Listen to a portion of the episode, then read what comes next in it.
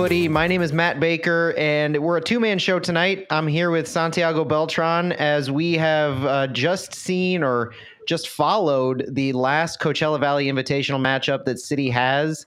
3 uh, 3 tie. We'll get into that. But first, Santi, how's it going?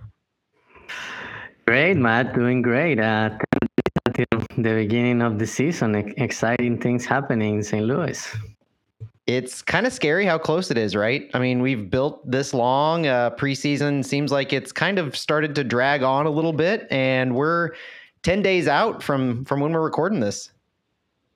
It's crazy. I was talking to somebody today, and uh, we have been waiting for this for the last three years. We're finally almost there. Yeah, I know. Um, I, I, I guess it's starting to get more real. I've been doing a countdown on Twitter that kind of has some fun with the player names and numbers. Oh, I, and I love that, by the way. It, it, well, I heard from uh, I heard from a few people that, it, and my goal in a lot of what I do is to like I try to get people excited, but also educate from what I know because I want everybody to know as much about the players, know as much about the team, and kind of just buy in as much as possible. And so I've been uh, enjoying finding the like the three or four little nuggets that that really pop out about people that are nice to know in uh, the short form that Twitter lets me do that.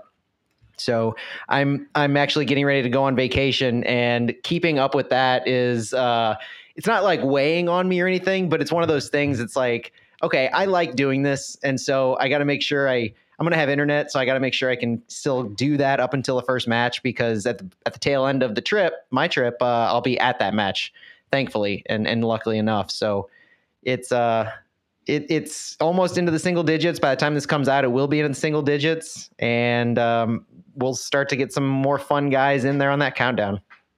Yeah, yeah, it's so exciting. Single digits is starting tomorrow, so the season is basically here.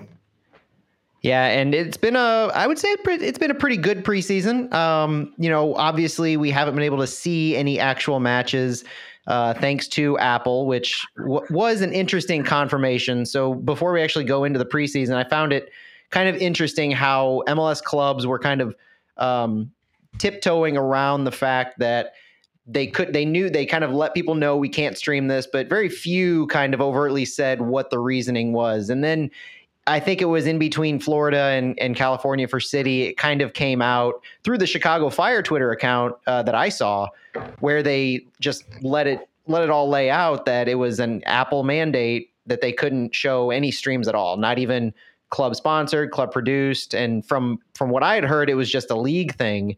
And it was really interesting that we started to see a little finger pointing going on back to Apple, which is unfortunate.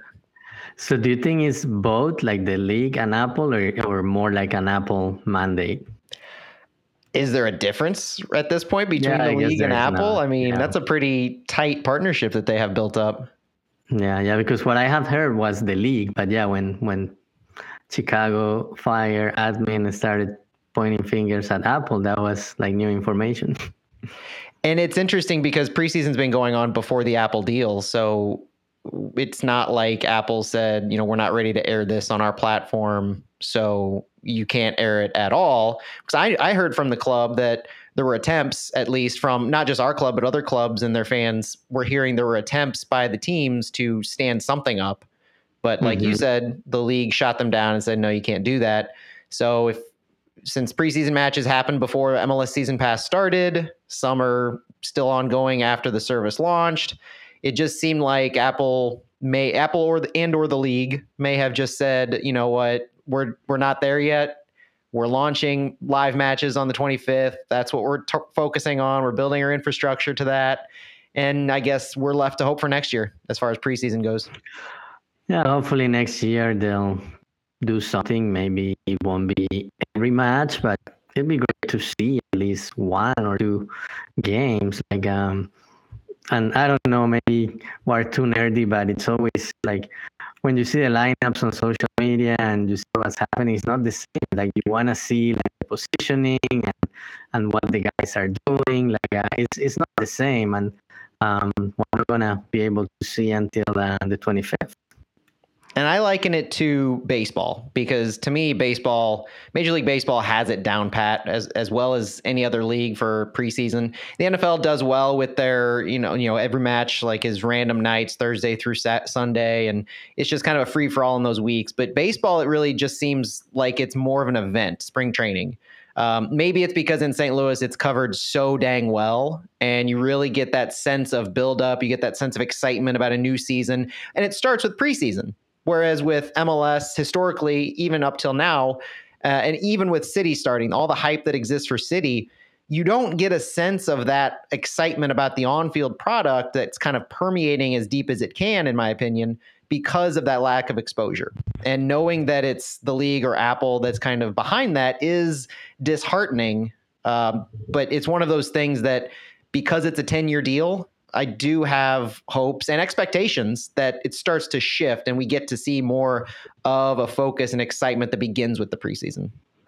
Yeah, and I think now that Apple has all the broadcasting teams in place, um, maybe they'll be able to set up something for for next year. Maybe some least, type of even like some type of a tournament or something like that. Right. Um, that doesn't require the broadcasting team to be in multiple places. Uh, but hopefully, we'll see something. Well, and with baseball, you know, it works pretty well because there are two centralized locations. You get Arizona and Florida. Yeah. The same thing kind of exists with MLS. It's not as structured, but you do have some of these hubs that have popped up between Florida and California. So if you put more focus on centralized locations, it makes the broadcasting, it makes the infrastructure easy to roll out. For sure, for sure. But regardless, you know, there were matches. We had varying levels of access to those matches, whether it was a, a blog from an op- opposing team, whether it was uh, uh, tweets from our own club, reporters who were on site for some of these matches. So let's run it down. Let's let's give a little recap because I think this is one of our, if not our final flyover, that because you and Phil and Stu may do an episode leading into Austin, but you know this may be our opportunity to kind of recap a lot of things on how we got to this point, where we are, and what this preseason's really looked like. So sure. So let's start it off with uh, the first match. So the first match was supposed to be Charlotte, didn't happen uh, for some of the most tragic circumstances imaginable.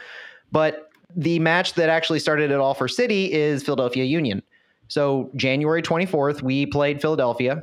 And to me, this was kind of more or less mixing matching. We really saw some of the earliest iterations of our lineup.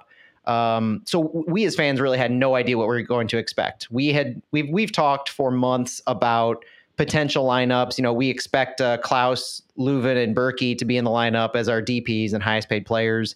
We had had some expectations about Nilsson, see Parker, but overall, you know, it's coach's decision. We haven't had a lot of visibility into training, so we don't know who might have been stepping up. Um, the starting 11 that they went with against the Union was Bürki in net, Selmer Pedro, Josh Yaro, Tim Parker, and Owen O'Malley on the back line, Eduard Löwen, Miguel Perez in the midfield with Isak Jensen, Indy Vassilev, Rasmus Alm, and Klauss up front. Some, some, I guess, semblance of what ends ended up, uh, at least against New York City, in that early match. But when you see that, when you see guys like Owen O'Malley and Miguel Perez, especially, break into that initial starting lineup, what you, what's kind of running through your mind? Well, at that point, I thought it's still early in preseason, and they're trying to to mix up the groups and and see who kind of step up. Uh, but I I didn't really think about oh this is like these eleven guys are the ones with highest chances of making the starting 11 at this point. I, at that point, I was like, no, it's preseason, mixing it up, and wants to see different looks um, from different groupings of players. Uh, obviously, seeing Miguel Perez with with Löwen, uh, I that was something I was really excited. First, because uh, Miguel Perez is not signed with the team yet. Mm-hmm at least officially. We know right. he, he has we know he has a number. He's number 28, same number he had at CD2. But uh, that was exciting to see him um, in that first starting 11. Uh, and then you you had um, like the other thing, like thinking, okay, um, Nilsson is not gonna be with the team until May. uh, at the earliest. So you're thinking, okay, there is a competition for that uh, starting center back position, and the first person to fill that role um, was Josh Yaro in partnership with Tim Parker. So I was like, oh, maybe Yaro has a chance, but that has shifted a little bit. Uh, when we talk about the other games, um, we can see that uh, it it's to me it looks like Kyle Hiebert may have that role. Um, but it was exciting to to see a, a mix of players in that lineup and I know the team didn't care much about the result, but seeing that the the team uh, held its own against Philadelphia Union, which is um, one of the top teams in, in the league and uh, made the MLS Cup last year, it, it was good to see. And, and I know the team for the team, the results are secondary, and, and Carnell said that uh, at one of the media availabilities. But seeing that they held their own and and fought and played uh, played physical against a very physical Philadelphia team, uh, that was a a good first uh, test for for the team and for these lineups. And I don't think you can really undersell the opponent either because yeah first match in preseason it was not philadelphia's first match they had just beaten austin uh, coming into that match for us so they they had a little bit more experience together in uh, match play for the preseason. And yeah they did a lot of the rotation that that we did but you still had kai wagner out there. You still had daniel gazdag out there. There they they put some quality players some of the best players in the league against us and we held our own early. So yes, the result definitely doesn't matter to the extent because it's preseason, but at the same time, you don't want to start off preseason losing four to nothing. Defending Eastern Conference champions or not, like that's just not the not the the par you want to set for your team, not the bar. It's not uh, it's not where you want to start things off. It would it would not be off on the right foot. And I think tying them, and especially the way we did it, where you had Klauss in the first half kind of catch a ball from Owen O'Malley in stride, more or less, and just blast one home.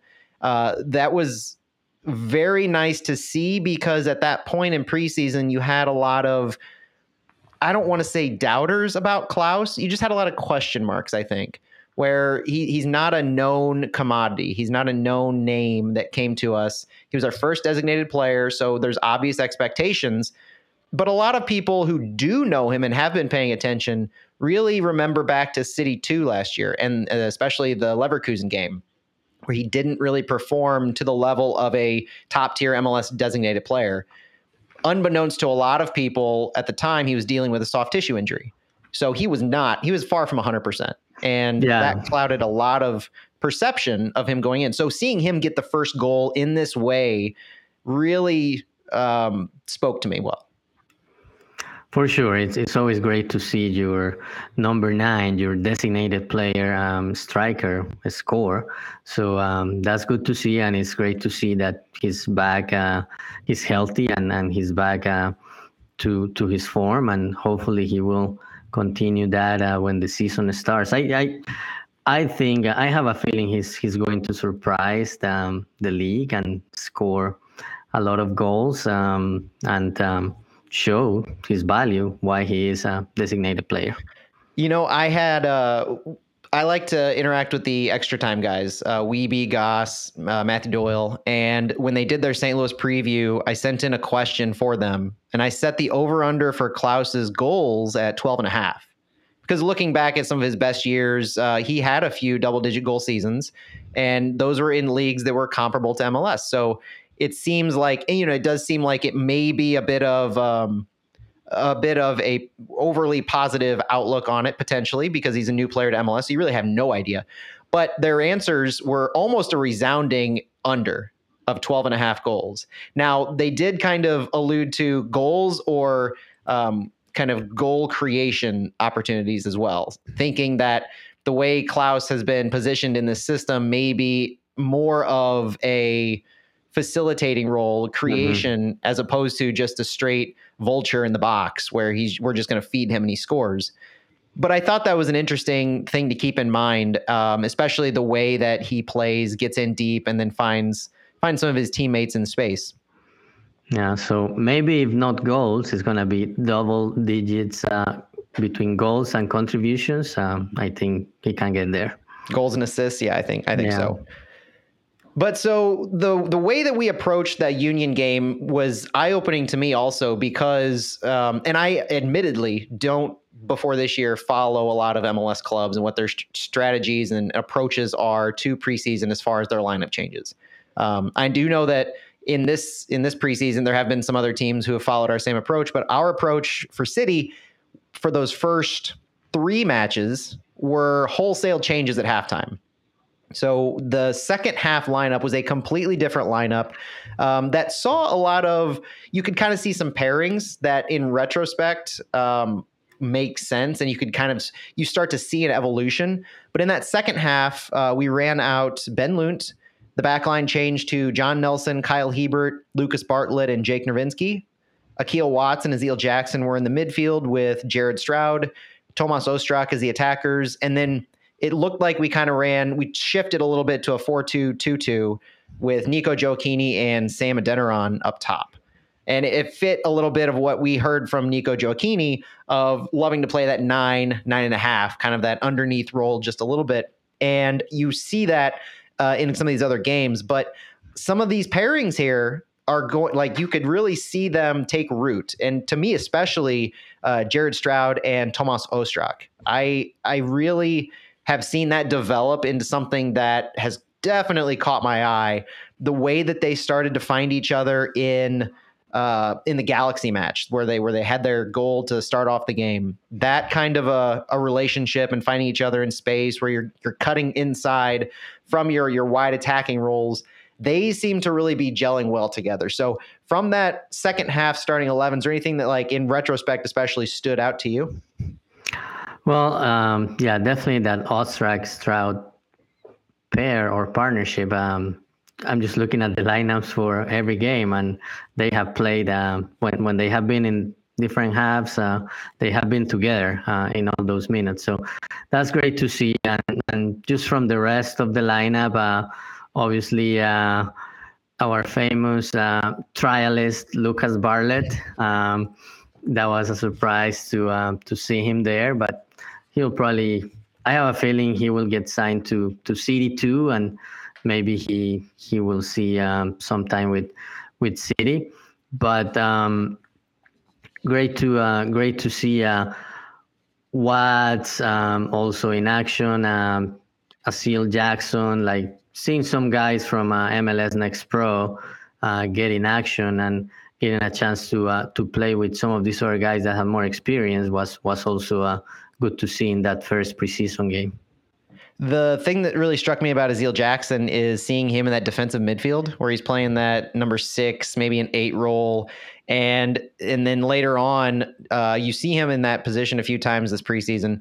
Later on, reading the article regarding him and finding out that both him and Indiana Vassilev were more or less moved into that position very intentionally, but you see a need for it with depth. And I think earlier when you were talking about Miguel Perez, kind of speaks to that as well, where we foresee Löwen and Blom to be the starters in that kind of six, eight spot. But that's just two players. You know, Akil Watts is being forecasted as a right back. Uh, Max Schneider is not in camp still. We have no idea what's really going on with him.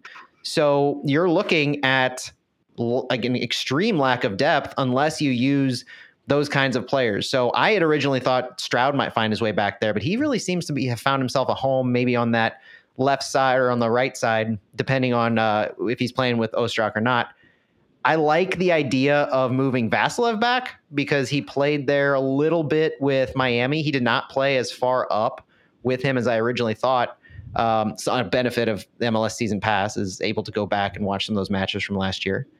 But oh, okay. Jackson in particular, where he would, had never played that role. So no seeing him get some time and and not really make mistakes, it seemed. So we don't really know how um, how great he performed, but he definitely didn't allow any goals or he didn't uh, have miscues to the point where it was detrimental to the team. And so that's an extra body, an extra piece of flexibility that we have now.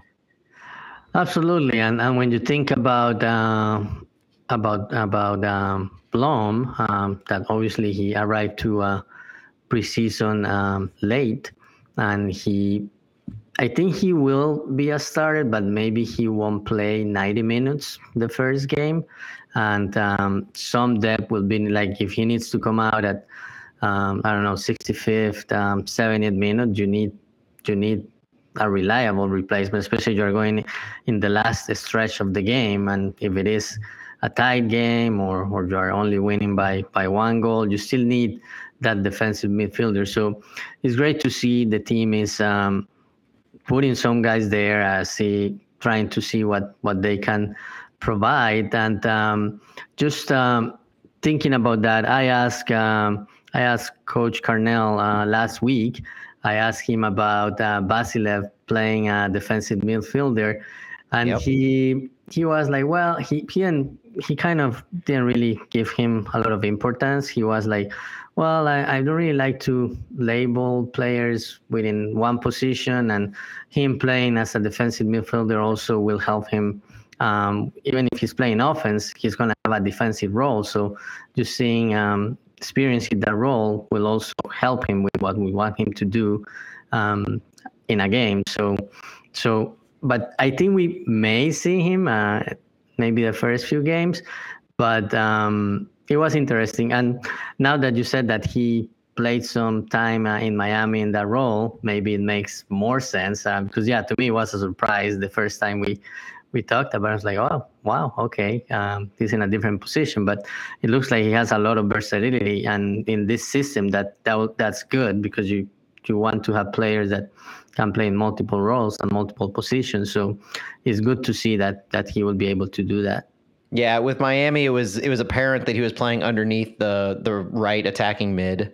So whether they called it an eight or um, you know, a, in a four-two-two-two type position. You know, it just seemed like he was a little further back than than I expected. And Carnell said that he's he's best suited centrally. It sounded like so. Knowing that he's in that kind of defensive midfield and he might be finding himself more in that pattern where even in the defensive midfield, if he can find himself just outside the box, pushing up and play in that more box to box, that could probably suit him pretty well too. Yeah. So that was the first match. Um, first match, quickly into the second match in Florida, where they they decided that they were going to do 120 minutes just to get people stretched out a little bit more. Um, this was our last match without Blom, I believe. Uh, this this match was played right before he got there.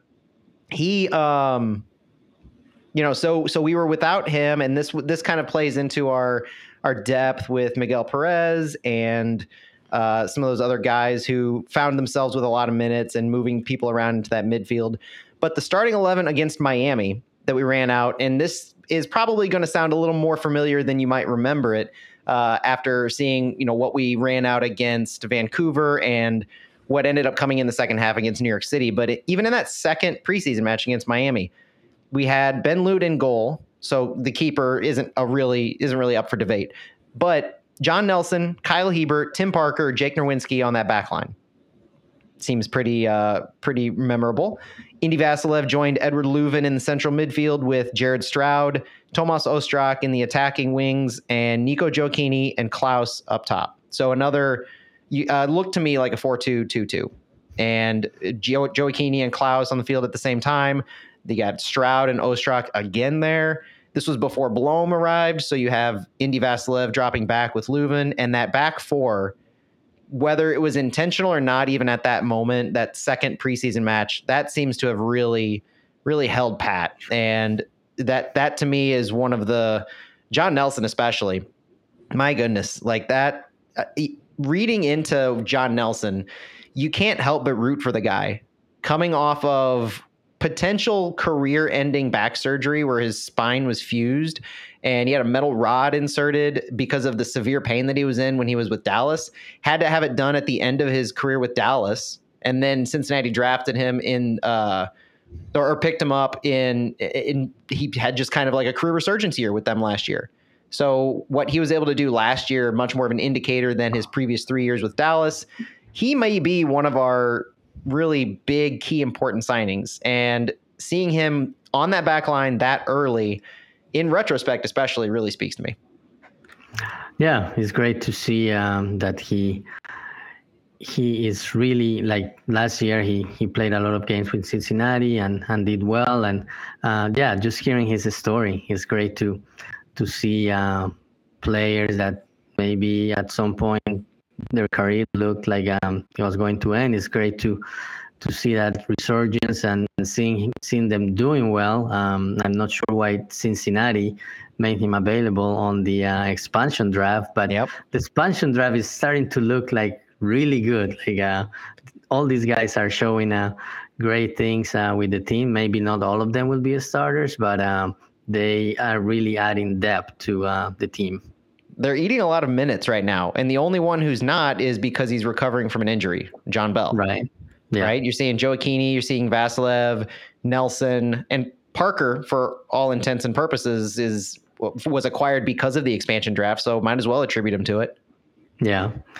Yeah, and and Parker, um, we'll probably get into that later, but Parker, I think, is gonna be the captain, the captain at the end. Uh, we'll see if, if he had the armband again in the the New York City match, but yeah, that that's an interesting. Um, Parker just seems like a fun, fun loving guy with all the the it, the pictures and images that come out with him, um, just creating an atmosphere that you seem to want to be a part of, and that seems to have been going on for the entire preseason. And I remember going back to uh, one of the training camps, the beginning of this all that first week, and he was already in that role. He seemed at home, joking around, yelling, calling out things. He was a leader on the field, and he was like a friend off the field. Yeah, for sure. I also had a chance to, to attend a couple of practices um, after the team came back from Florida, and yeah, I could see the same thing you're saying. Like he he was um, all into it. Uh, yelling and giving instructions to everybody. So you can see that he's one of those natural leaders for the team. Yeah, and that that match against Miami started off really well. Indy Vassilev got us off in the first half um, with a 39th minute free kick goal. Kind of speaking to what we've seen develop, where from what I can see, if a free kick needs taken, if a corner needs taken, it's going to be Löwen or it's going to be Vassilev. If both are on the field, then it's whichever angle works best. Uh, but one of those two seems like they're going to be taking those free kicks. What what do you think on that? Yeah, I, I agree with you. We can see those roles um, starting to solidify too. And it was great to um, see, well, Vassilev scoring against his former team, obviously. Oh, yeah. Um, that's always good to see. Um, but yeah, and he was stoic he, afterwards. If if you remember, he he was. They they said very clearly that he uh, the reporters on the ground for Miami were commenting about how he didn't celebrate at all, and he he just went about business as usual. So you wonder if that had to do with the fact that it was so early in preseason, preseason in general, or if it was against his old team. Yeah, yeah. Most most of the players are usually very respectful when they score against their former team. So um, so yeah, it, it was good to see that, that he was kind of stoic about it. But um, just thinking about the game, yeah, 4 0. And um, it's always good to see uh, a lot of goals, but still early in preseason. And I know we talked about, oh, what if it was the other way around? Um, mm-hmm. But it's always good to see uh, that the team is kind of in that progression, getting some goals, um, having a clean sheet. Those things are good to see early in the preseason. But but yeah, we started to see what we think uh, will be the starting eleven. I know we're gonna get into those predictions um, towards the end, but you kind of started to see with that lineup. Okay, there are some guys that the coaches may be thinking that these guys have an edge and may make that starting eleven. So it was good to see that even in that second preseason game, um, like probably 60, 70% of the starting 11 now were playing together. Yeah, and, and you really saw uh, depth in that second half, which was interesting to me that we scored three goals in the second half because at the, well, I say second half, but it was basically three periods that they played. So halfway through that second period, after 60 it was, minutes, it was four. It was four actually. Oh, was four, it four? 30, four 30 minutes. Or 30 minutes. Yeah. Okay, so that makes yeah. more sense that they bro- broke it up with two 30s yeah. and then they subbed off. So after those first two 30s, they ran out with Michael Creek in net, Selmer Pedro, Lucas Bartlett, Josh Yaro, and Akil Watts uh, back in the game. And then Miguel Perez, Aziel Jackson were in the defensive midfield. Isak Jensen, Celio Pompeu, Rasmus Alm, and Samuel Adeniran were in those attacking positions. So you know that Isak Jensen's a left uh, left mid. Celio Pompeu and Rasmus Alm are usually in that right area, but I think Pompeu was more central in this game. And then uh, Adeniran. So this seemed like more of a 4 2 3 1. And it didn't take long for uh, for Lucas Bartlett, of all people, to find net. You know, as they said, he recovered a corner kick and put it in. And I just I just pictured this giant body, this giant human being in the box, just cleaning up the ball as it's in there. So whether it's uh whether it's off his head or off his feet, like he was just the big guy who scored the goal. And it's great to see from the trialist. Yeah, for sure. Um, he um, he has seen a lot of minutes and scoring. Uh, I think will also help his his case. Um, we'll see if it is City two or or mm-hmm. City, but but yeah, it looks like he's contributing to uh, the team. Yeah, and the other goals came from uh, Sam Adeniran after breaking in behind the Miami defense, getting a through ball pass from Isak Jensen. So seeing some of that playmaking abilities from Jensen, and then Celio Pompeu with a PK in the 105th minute, and four to nothing win, clean sheet. Uh, a lot of goals scored by some of those we assume depth pieces of City. Uh, but the other the other interesting thing in that match to me were some of the subs at the end, because yeah. two of the players who actually made the trip finally saw action um, are other teenagers. So Caden Glover, first ever homegrown signing for City, 15 years old, entered the game in the 110th minute for Aziel Jackson and then his fellow 15 year old academy player tyson pierce who was fresh off a youth national team camp came in for lucas bartlett in the 115th so perez's second game starting. Great to see those other two while they were with the, the first team get some minutes in there. Yeah yeah it's always great to to see uh, the 15 16 years old 16 year olds um, getting uh, time with the team. And even if it was only a few minutes they were in camp with the team. So that's also great. That helps uh, their development. And um, yeah we probably won't see and Pierce is not signed um, but even uh, Glover, we may not see a lot of minutes from him with City this year. Maybe Leagues Cup, Open Cup. Um, yep. He may he may be on the bench in some games and maybe get a cameo at the end in regular season games. But this is a um, this is a long term project and giving him exposure to um, practicing with with the first team and getting sub minutes, I think is part of um, his development. But I'm sure the team has a plan for him. Uh, he didn't make the trip to um, California. He's training with City too. So, yep. so I think that's part of that plan. But uh, we may see a little bit of him, um, even if it is as a bench role or uh, Leagues Cup, Open Cup. I think we're gonna see a little bit of him. And I think that's the that's the beauty about some of this flexibility that exists is you have Caden Glover signed to the team in one of those two dedicated homegrown slots. So they can't be used by any any other player. So it's not like we're sacrificing uh, first team roster slot for a 15 year old that we expect to start in two years. It's it's use it or lose it essentially from a roster slot perspective. And when you've identified a kid that you believe in and you've seen enough of and you want to provide that opportunity, you give it to him because now, like you said, he is that depth that we can use. So you get him experience with the first team in camp. He practices with City 2. Maybe he plays the majority of his time with City 2. But at the same time, for those fixture congestion times, Open Cup, Leagues Cup, whatever we need, he's there. And he can at least provide um, a spot on the bench if somebody's got some nagging injury. He might not feature, but at least he's a body that can be there. Yeah. So now you alluded to that. We had two homegrown mm-hmm. uh, slots. Do you think we're to sign that second homegrown before February 25th. I want to say yes. I kind of want to go out on a limb and say yes, but we're 10 days from from that happening and we're 9 days from roster locks happening, uh, 8 or 9 days. So it it doesn't it's not a lot of time and we only have one match between now and then. We've seen a lot of Miguel Perez. I will say that the amount that we've used him and the amount that he's seen time has pleasantly surprised me. Yeah, I knew that last year with the academy, with City Two, then with the U21s, he's really his stock has really climbed. It's clear. Like you don't have to. It, it's not a stretch of the imagination to see him uh, climbing over certain other players in our academy system to get to where he is right now. And yes, I'm sure there's a level of um, need that played into that.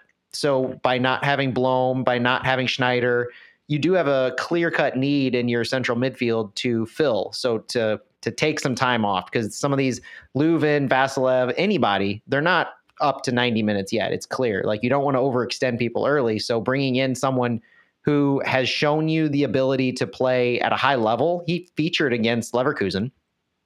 It just makes sense. So I think that he's earning that spot for sure. But I do think the city needs to, and they obviously are being careful with how they use the remaining roster slots. So there's that one homegrown slot which you you can fill it and then it's then you have your two homegrown dedicated you can sign as many other homegrowns as you want so you're not precluded from filling up five or six roster slots with homegrowns but we don't have five right. or six roster slots uh, best case scenario from a roster perspective is lucas bartlett our trialist is signed as e- either to city 2 or signed as an injury replacement for Joakim Nilsson. And so MLS roster rules let you, if a player is going to be out or miss six games, you can sign a replacement to fill their roster slot.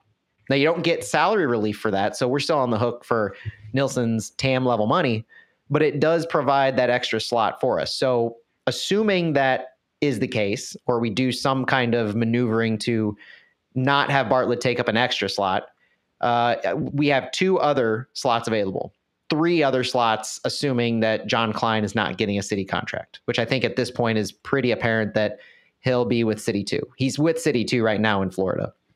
So three slots, one homegrown slot. If Perez takes it, then you know, you still have some wiggle room. You still have opportunities for guys like Tyson Pierce or looking ahead to the end of the season if you wanted to sign another homegrown potentially looking at an Aaron Hurd or uh, a Jackson Delkas type player in our system who are receiving looks from national teams and have some of that hype behind them. That still exists. You also still have a couple roster slots that you can fill in the July transfer window. So, you know, I, am a fan of it. I think that I, I think we should give him a, a, good, strong look. And we've talked about having filled guys like Aziel Jackson and sliding Indy Vassilev back well, Miguel Perez is that midfielder. So whether he's ready now, sees a lot of time with City 2, I'd like to see it happen. What about you? Yeah.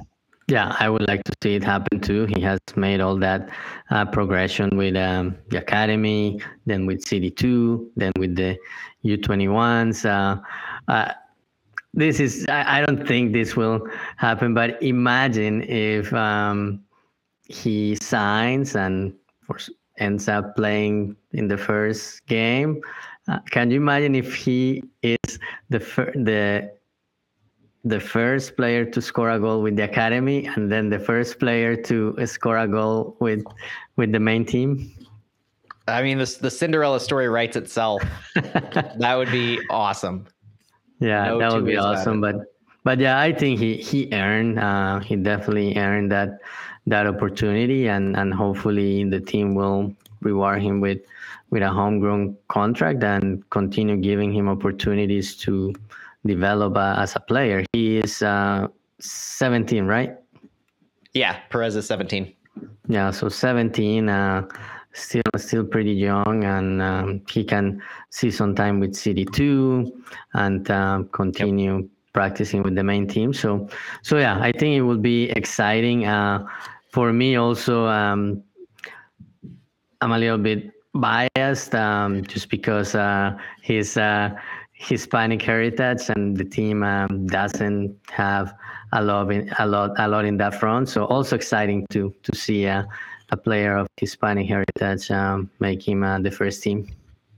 I do have a thought on uh, on Perez, but I don't want to steal the thunder from our NYCFC. So hopefully I remember it when we get to that point. Um, but it's the fact that he did start and play when we had somebody left on the bench who we could have used. So let's let's save that for NYCFC. But at this point in preseason, we came back to St. Louis for a, a week or so, and it, the funniest thing was just the sheer uh, temperature change that everybody had to deal with. by going from sunny Florida to at that time freezing cold St. Louis. You know, it was almost between our own um, weather changes where I remember it was warmer after, I think it was warmer before, and then as soon as they come back, it's freezing. So they trained and they lost a couple players. Not, I mean, not from injuries. It's just they they shed uh, Caden Glover over to City Two. They shed Tyson Pierce over to the academy. And the number that we heard is they went to Coachella with 25 players. Um, notwithstanding those two, Lucas Bartlett did stay with the team. So he's still labeled a trialist. Like we said, still hasn't gotten a contract, but he's still with the team, has been with them every step of the way ever since day one. Um, and Miguel Perez made the trip as well. So those right. two, again, providing that depth. And we also, at that time, at the end of our Florida trip, gained Njabulo Blom. Finally arrived. That was the big time. Was right as we were finishing Florida. He joined the team. Um, he had his physical uh, middle of the week. Joined the team for a couple of days in Florida, and then came back to train with them in St. Louis and joined full team activities at that point, along with once we arrived to Coachella, John Bell finally recovered enough from his sports hernia surgery to participate in full team activities. Obviously, both of those two were a little behind the eight ball when it comes to fitness and readiness with uh, team activities.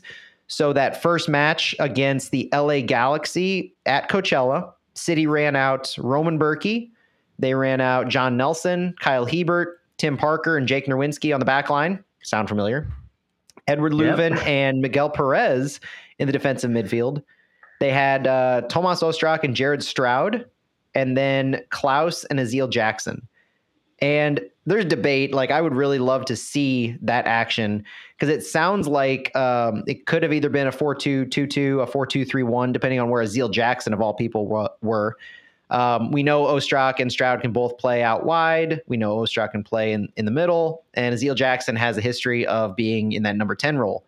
So it's good to see, to me, that was Aziel's first opportunity to do actually play as an attacking mid in these matches. So that was really good to see.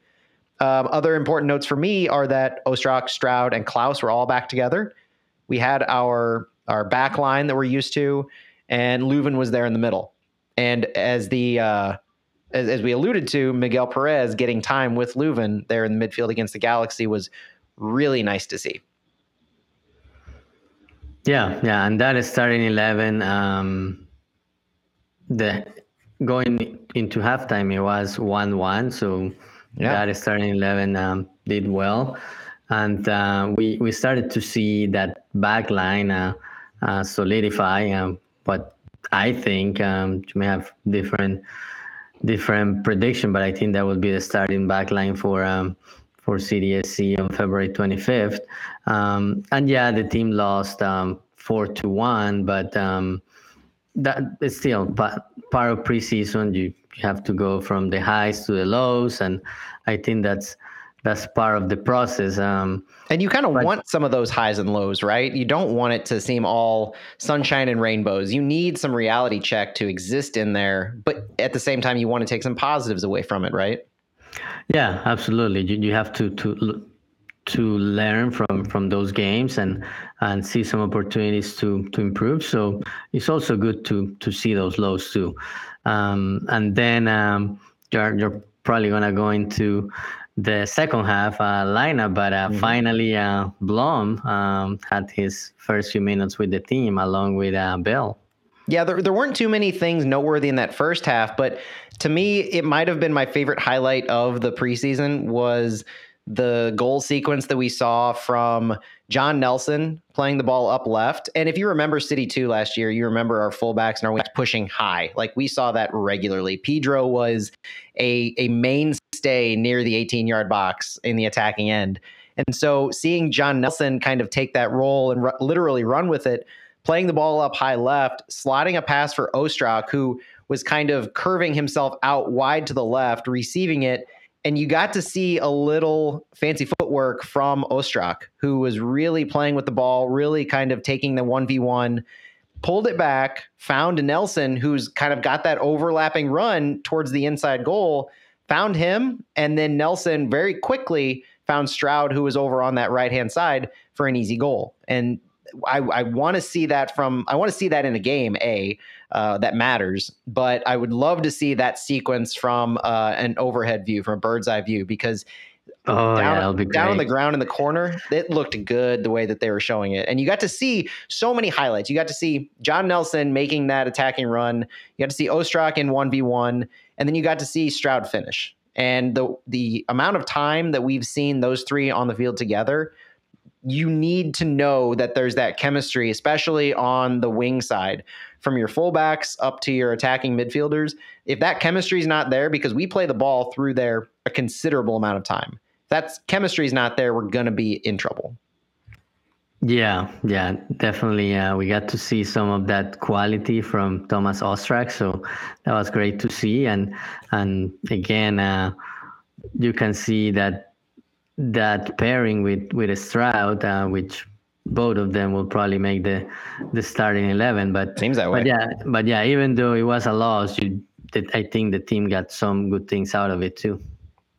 And that second half. So second half was definitely a mixed bag. Um, the result obviously got away from us in the second half, but the second half starting eleven was vastly different and did I mean there were some some differences. So Selmir Pidro was unavailable in this match. Um, he went home for personal reasons, nothing to do with his health or, or fitness. So there's no concern there. But we had Ben Lundt goal. We had Akil Watts, and this is my best guess on how our backline because they're really we could have easily done a three Right. center back with this. I, Akil Oh, Watts, yeah. Josh Yaro, John Bell, and Celio Pompeu were our what I believe were our backline. Uh, Blom was in the in the match with Indy Vasilev in the central midfield. Um, Isak Jensen, Rasmus Alm as our wide attackers, and then Sam Adeniran and Nico Gioacchini up top. Again with that 4-2-2-2 type, uh, the way I saw it. And in the second half, very quickly, it seemed like the communication, the awareness of everyone's positioning was just a little bit off. So the first half, the Galaxy um, tied it on what I what I think looked like a turnover uh, from the counter press, and the Galaxy kind of uh, had numbers, quickly scored.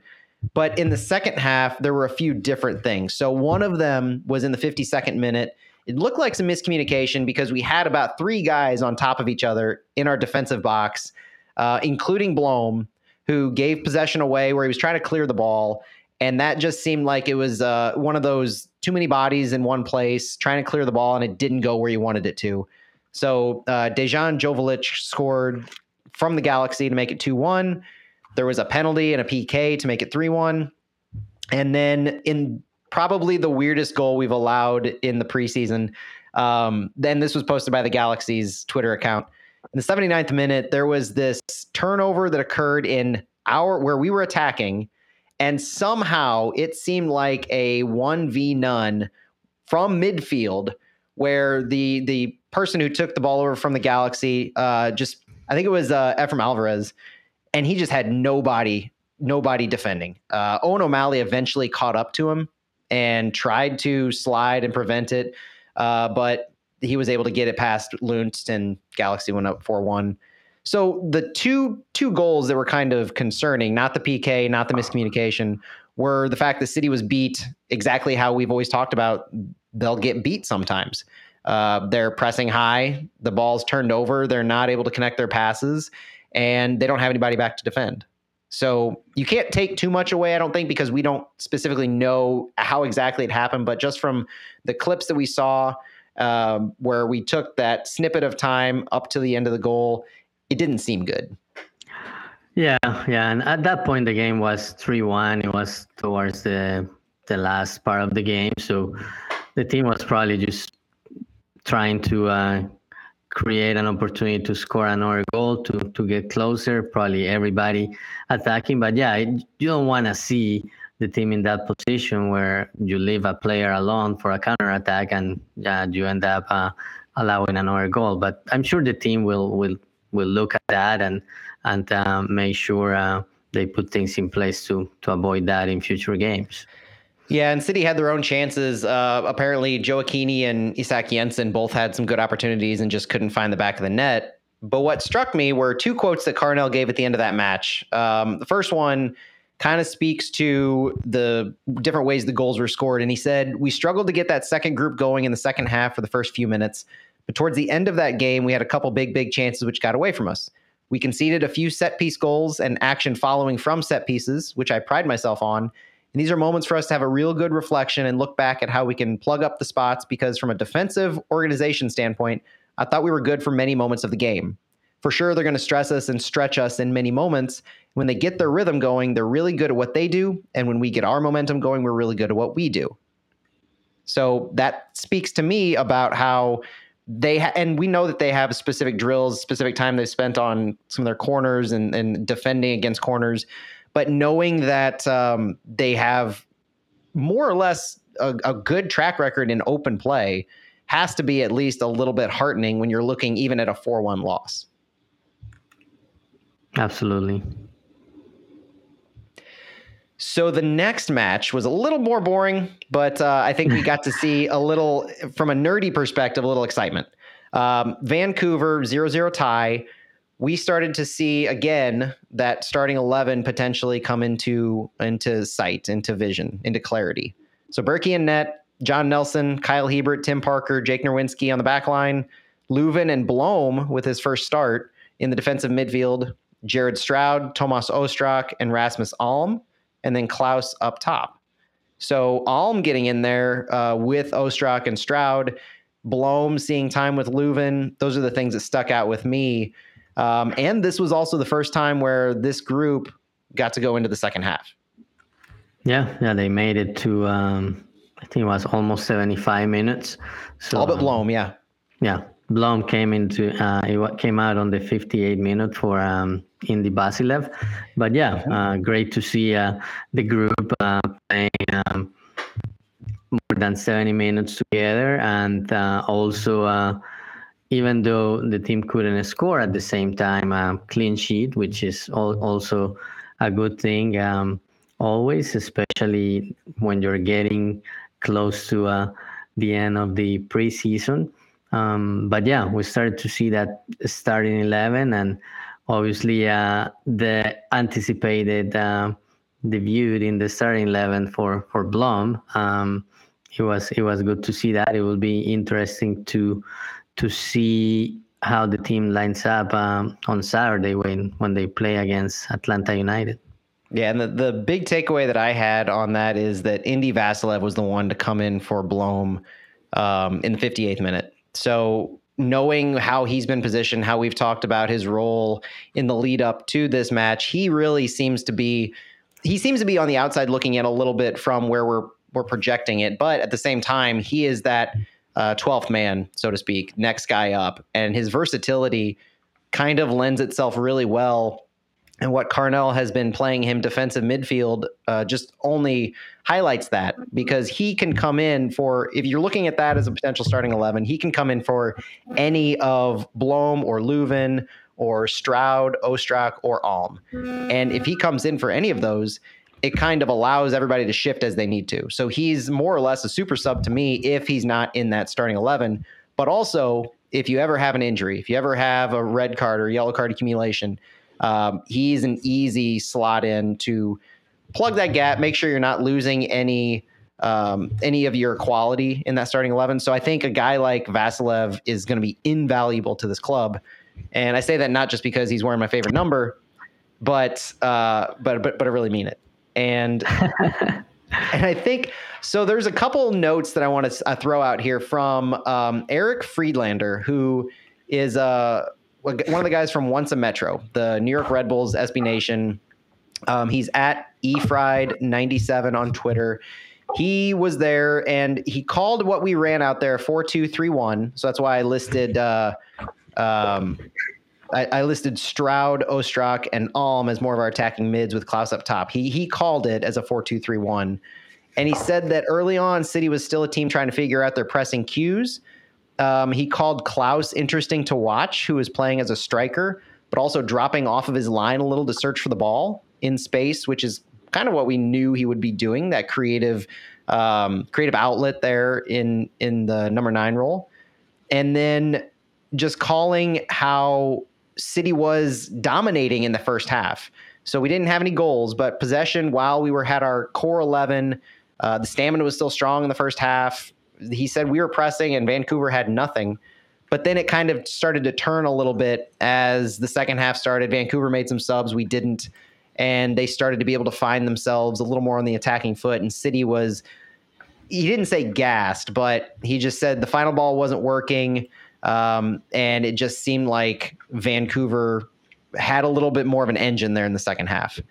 Um, he called he called Blom the, the clear sixth, Löwen the clear eight, and noted that Kyle Hiebert did not seem out of pace at all at the back, and Jared Stroud was very active on the left wing, seemed to be fitting in very well with the St. Louis system.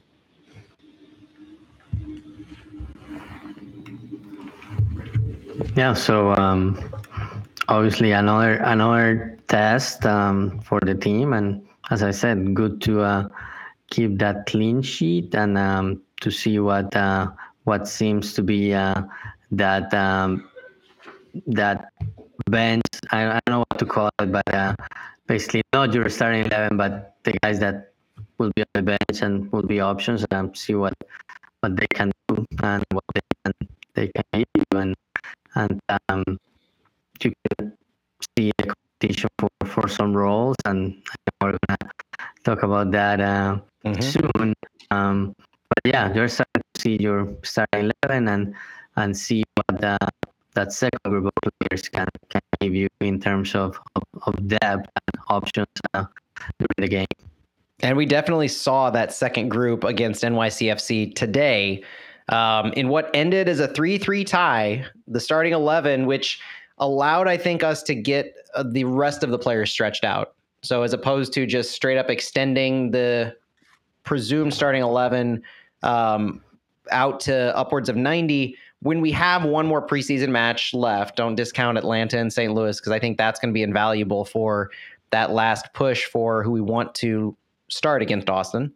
Uh, this match against NYCFC today had Lunton net, Pidro, Bartlett, Yaro, and O'Malley on our back line.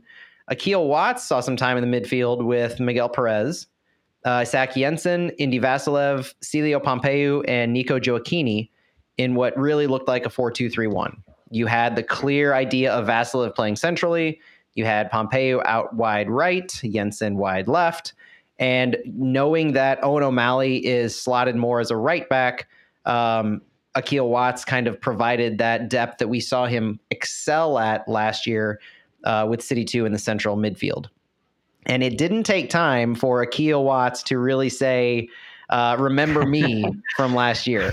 I, I, can't tell you how many times I just have these vivid memories of Akil Watts blasting a ball from just outside the 18 and finding net from that central defensive midfield position. He would push up high in that uh, number eight role and, and often find net. He led the league at one point in goals outside the 18.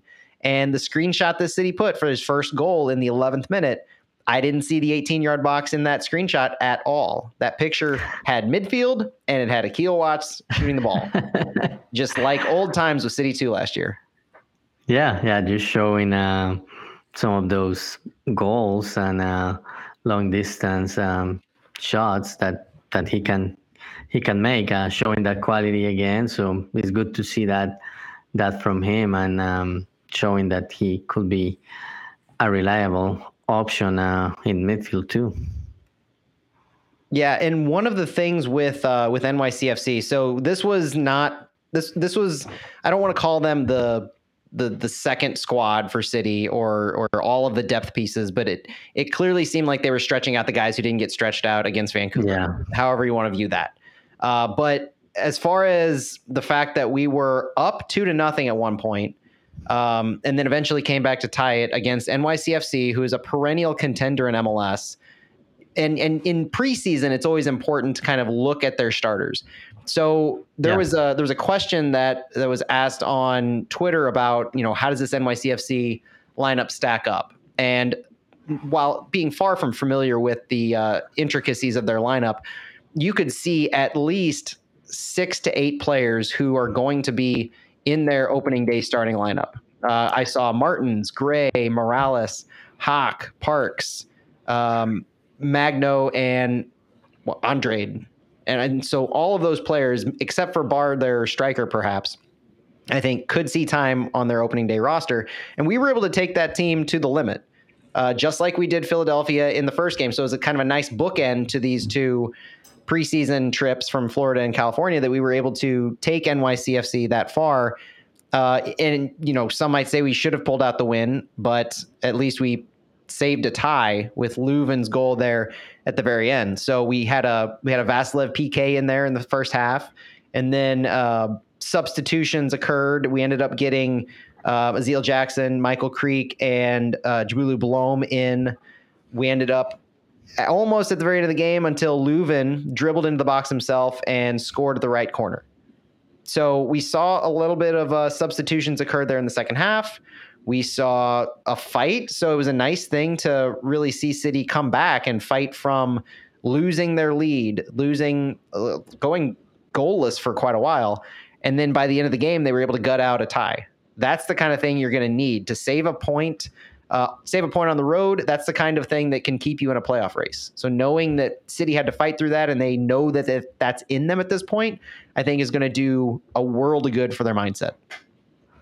Absolutely. The only thing, uh, one thing I wanted to call out, I was looking at uh, the recap uh, from NYCFC, and um, just uh, on the goals uh, that New York scored. Um, mm-hmm. The first one um, was um, from a set piece. Yep. The second one uh, on a corner kick. So just just some things to to keep an eye to keep an eye on and I'm sure the coaches will be all over this and know they know that um, the team will have to improve uh, in situations like uh, corner kicks, set pieces. But uh, it just uh, caught my attention that those two goals uh, were uh, in those circumstances, and, and it was the same. It was the same guy, Thiago Martin. So um, yep. I'm sure the team will look at that and and take some corrective actions too for for future matches. Yeah, Martins is one of those guys who is a clear cut starter, one of the best in MLS, and you can't give that guy an opportunity. We want Löwen to be that kind of guy where he's built himself that reputation. And that is definitely going to be an interesting storyline to watch going into the season is how many corner kicks do we give up? How many fouls do we make uh, in our defensive end that cause free kicks? And are we going to continue to see that level of success against us in in from those uh, from those styles. So knowing that uh, we're kind of seeing a little bit of who could potentially be in our starting 11 i think that's important because those groups are going to gel when it comes to defending against those set pieces. You got to have familiarity. You have to have um, communication and teamwork and knowing where players are going to be if you want to be successful in defending from either a corner or a free kick. So we have Atlanta coming up on Saturday. We have just that final preseason match, and then full attention turns with a full week of rest and preparation before Austin. I think it's time to get into where our roster sits now, and then what our starting 11 looks like with that roster. So I'll let you start it off, Santi, and I'll let you take it wherever you want to go. If you want to start with who you think is going to be our starting 11, some notes you might have on our roster as it's constructed now, knowing I think that the biggest the biggest things to keep in mind from who's not on our roster for consideration right now is Joakim Nilsson, who's obviously out until at the end of May when he's reevaluated at the earliest. Max Schneider, we don't know where he is unless you've got some breaking news for me. Bummer. I don't. and then uh, John Klein. Uh, so of the signed players or the drafted players, I think those are those are where our limits are. You know, we may have Miguel Perez, but uh, how, how do you think about our roster starting eleven? So, I so just thinking uh, overall roster. Um, yeah, we have some. We have uh, those uh, couple of absences with Nilsson and um, Max Schneider, but I think we we have a good roster to to start the season. It will be interesting to see what happens with Bartlett and uh, with Miguel Perez, but um, I think the team has good depth at every position. Maybe a little thin at um, center midfielder, but Um, to, as we talked before, we have been using Indiana Vassilev, uh, Aziel Jackson, uh, Miguel Perez could fill that role too if needed. But just thinking about the projected starting 11, I have um, I have um, Roman Bürki, then backline I have uh, Nerwinski, Parker, Hiebert, and I have Nelson, but I think that's one of those that uh, is not locked in yet. So uh, we could see Pidro there. Then uh, I have Blom, but again, will he be 90, 90 minute fit? And if he's not, will the team rather uh, have him come as a sub on the second half or just play the first half and um, play, I don't know, 60, 65 minutes and then have somebody else come. It will be interesting to see how many minutes he plays against um, Atlanta. So uh, we're gonna keep an eye on that. And then I have um, Stroud, Ostrak, Alm, and then Klauss at top. That's um, my projected eleven. What about wish, you? I wish I could say that we were vastly different. I wish we could have an argument or a debate here. Um, but I, I'm largely with you. I see it as as basically exactly how you laid it out. Um, I will say that I think Nelson has. It, it looks like, uh, barring anything different from Atlanta, it looks like he's winning or won that left back job um, for now. This is just going into day one, game one against Austin. Obviously, everything can change depending on how players are in form, injuries, fixture congestion, yada, yada going on. Um, but I, it seems like he's gelling well with those other projected starters who I agree with. And I do think that we're going to have Blom start against Austin. I think it's going to be Blom and Löwen. I wouldn't be surprised if Vassilev was a 60, 75th minute sub that goes in for Blom if he's not um, if he's not 90 minutes. I think the Atlanta game will give us a lot of clarity on that. Alm is locked in at right mid and Klauss is locked in at striker. But I'm not quite sure who's going to be where when it comes to Stroud and Ostrak because that that beautiful goal that I mentioned happened when Ostrak was on the left and Stroud was on the right. Rasmus Alm is a clear cut right mid right midfielder. I I've never seen or heard of him playing anywhere but the right side. Whereas Ostrak, who we have predicted from the, being in that number 10 kind of attacking central midfield role, and just assume that Stroud would then slot over on the left side because he has familiarity with there. He's played there uh, in the city preseason. He's played there with uh, New York Red Bull when he was there. So I, I could see that going either way, kind of depending on maybe depending on the the defense. Um, but it wouldn't surprise me if we had Ostrak on the left and Stroud in the middle, or you never know. Um, I, I think that's the starting eleven, but here's some wrenches that could be thrown into that. So that's a four-two-three-one, pretty clearly.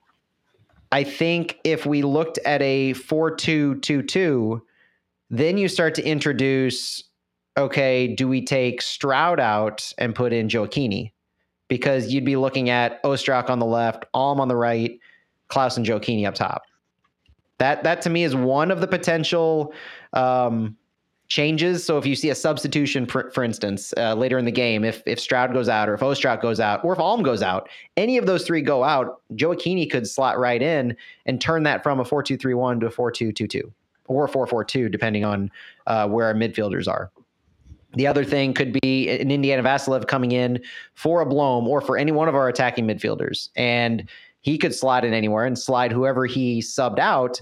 If he if his best position is central, then maybe he comes in for Stroud and Ostrak goes out wide left, or he comes in for Ostrak and Stroud stays out left. You know, it could be any of those flexible options in the second half, depending on the key to me is going to be stamina because uh, especially against Vancouver, I'll call that out because the our friend on the ground from Once a Metro called out that after the second half, when we started to uh, extend our presumed starters into the second half, they were gassed a little bit, and Vancouver started to get on the offensive. So that starts to happen and it wouldn't surprise me even in the first match of the season because of the style of system that we run. It's high intensity. Guys are running all over the pitch for as long as they're on the pitch. So offense, defense, those guys are attacking the ball when they don't have it and they're attacking the net when they do have it. So I would I would not expect um, all of these players to go 90. First of all, that's not an expectation at all. I would expect 60 minute subs, 75 minute subs. I would expect us to use our subs as much as we can. And I'm seeing uh, I'm seeing Gioacchini, I'm seeing Vassilev, Pidro, Jensen, and I'll say Josh Yaro as our likeliest subs to see. Um, yeah, I didn't mention Pompeu. I didn't mention Jackson. I didn't mention Akil Watts, Owen O'Malley. We have that depth. And I think this preseason showed me that our depth is pretty quality and it can compete a lot better than a lot of national pundits are giving us credit for. So, you know, that that to me is the starting 11, some possible subs. I'll ask you, Santi, who do you think uh, who do you think will assuming that your starting 11 pans out who do you think will find their way into that second half against austin second half um, i will go with uh, with nico just because um, mm-hmm. you can switch to that to that uh, 4-2-2-2 if if needed uh, he will be a good option or even um, what you what you mentioned earlier he can be that like and a half and be behind Klauss. So he gives the team a lot of options. So I think he is the guy I have uh, making it uh, in that second half uh, as one of the as one of the subs that will go early on, and he could be one of those substitutions that could change uh, a game if if you need somebody to do that. The other interesting thing to me are our PK takers. Um, you know, I, I, was trying to, I tallied up all the goals that we scored this preseason. And the first thing that stood out is the only player with more than one goal is Indiana Vassilev. He has two total goals, but one of his came via PK. And while some of these players were on the field at concurrent times, Nico Gioacchini, Indiana Vassilev, and Celio Pompeu all took PKs. So they all scored off PKs. We might have taken more, I don't know, but we scored off of those three. So mm-hmm when you're talking about uh, players who are on the field who can come through in those moments, we clearly have a handful. And I have no doubt that Carnell probably gave different guys different opportunities just to see how they would um, perform in those environments. And it seemed like they performed well enough so that you don't have to rely on a Klauss or you don't have to rely on a Löwen or whoever might be the best guy if you don't have them available later on in the match because they they're gassed and they have to be subbed out. Yeah, and, it's good to have uh, different options um, because yeah, you, you never know. The, I can see this team as you were saying, the team is gonna use the five subs um, at least in the first few matches, and uh, just with the style of the team, uh, you're gonna see a lot of guys um, coming out uh, after 60, 70 minutes, uh, getting some fresh legs. So uh, having multiple options as a um, PK taker um, will be important because um, those PKs will could be one of those things that oh we didn't make the playoffs just because we missed a couple of PKs in, in crucial games that could have been uh, winning the game or tying the game. So it is important to to have different options for that. All right, I think that covers covers our roster that we have. I'm not expecting any different signings. We talked about a couple of the homegrowns that may get signed, uh, who are likely. I think our roster is mostly set, and it's mostly set with a couple slots left to fill a flexibility. So mid-season, I think um, no matter how this plays out, I would keep an eye open for that summer transfer window. Yeah. Uh, I, I, however, however we perform, we've got room to sign a player or two. We have, I believe, one international slot left. We have, by my count, um, a, a slight boatload of GAM and TAM left to spend. Uh, that leaves us with some pretty good flexibility on our cap still with that. So I like where the numbers are shaking out on that. We have U22 initiative spots left. We have a young DP slot left or a DP slot left. And here, let me add this in. Um, so the roster lock for this season is a day or two before opening day. So that'll happen on Thursday or Friday of next week. One of the things that I've been mulling around in my mind that we might see is we might see Roman Bürki listed as a designated player. And here's why. As a max TAM keeper, we're either he's either hitting the budget at max roster budget charge of 651,000 and we have to buy him down so we have to spend an additional million of TAM. Or he takes up that last DP slot, he still hits the budget at 651, but we're penalized 150,000 on our salary because of using a third designated player spot for a player over 23. So, depending on how you want to allocate your TAM or how you are playing with your salary, he could make financial roster mechanism sense to be designated as a third DP. Now, what that'll do is remove the flexibility to actually sign a third DP. And I still haven't gotten clarity on how much flexibility you have in the middle of the season to change somebody's designation. Uh, can you actually buy them down? Because we found out last year that you can, in fact, um, remove a player's international designation mid-season. Charlotte did that with a couple of their players. The Charlotte really, rule. yeah, the new Charlotte rule. Yeah. So if that exists, then can we buy down a player from DP status uh, mid-season? Which could start Bürki as a DP the first day or when rosters lock, and then you buy him down, and you have that flexibility for the summer transfer window to bring in a young DP or a third DP. Has that has anyone done that before? Have you seen that? No, I have never heard of that being done, but I wouldn't be opposed to it being called the St. Louis City rule. yeah, maybe St. Louis will be uh, the pioneer for for that. Um, but like, uh, regardless of uh, what's done with with Bürki, uh, I like that the team will have flexibility for mm-hmm. that summer transfer window. Like um, if there is an injury or if the team finds out, um, okay, hey, we we are thin at this position and uh, we may need to add someone else, or just the fact that an opportunity comes to sign a great uh, young player and you have uh, the flexibility to do it in that summer transfer window.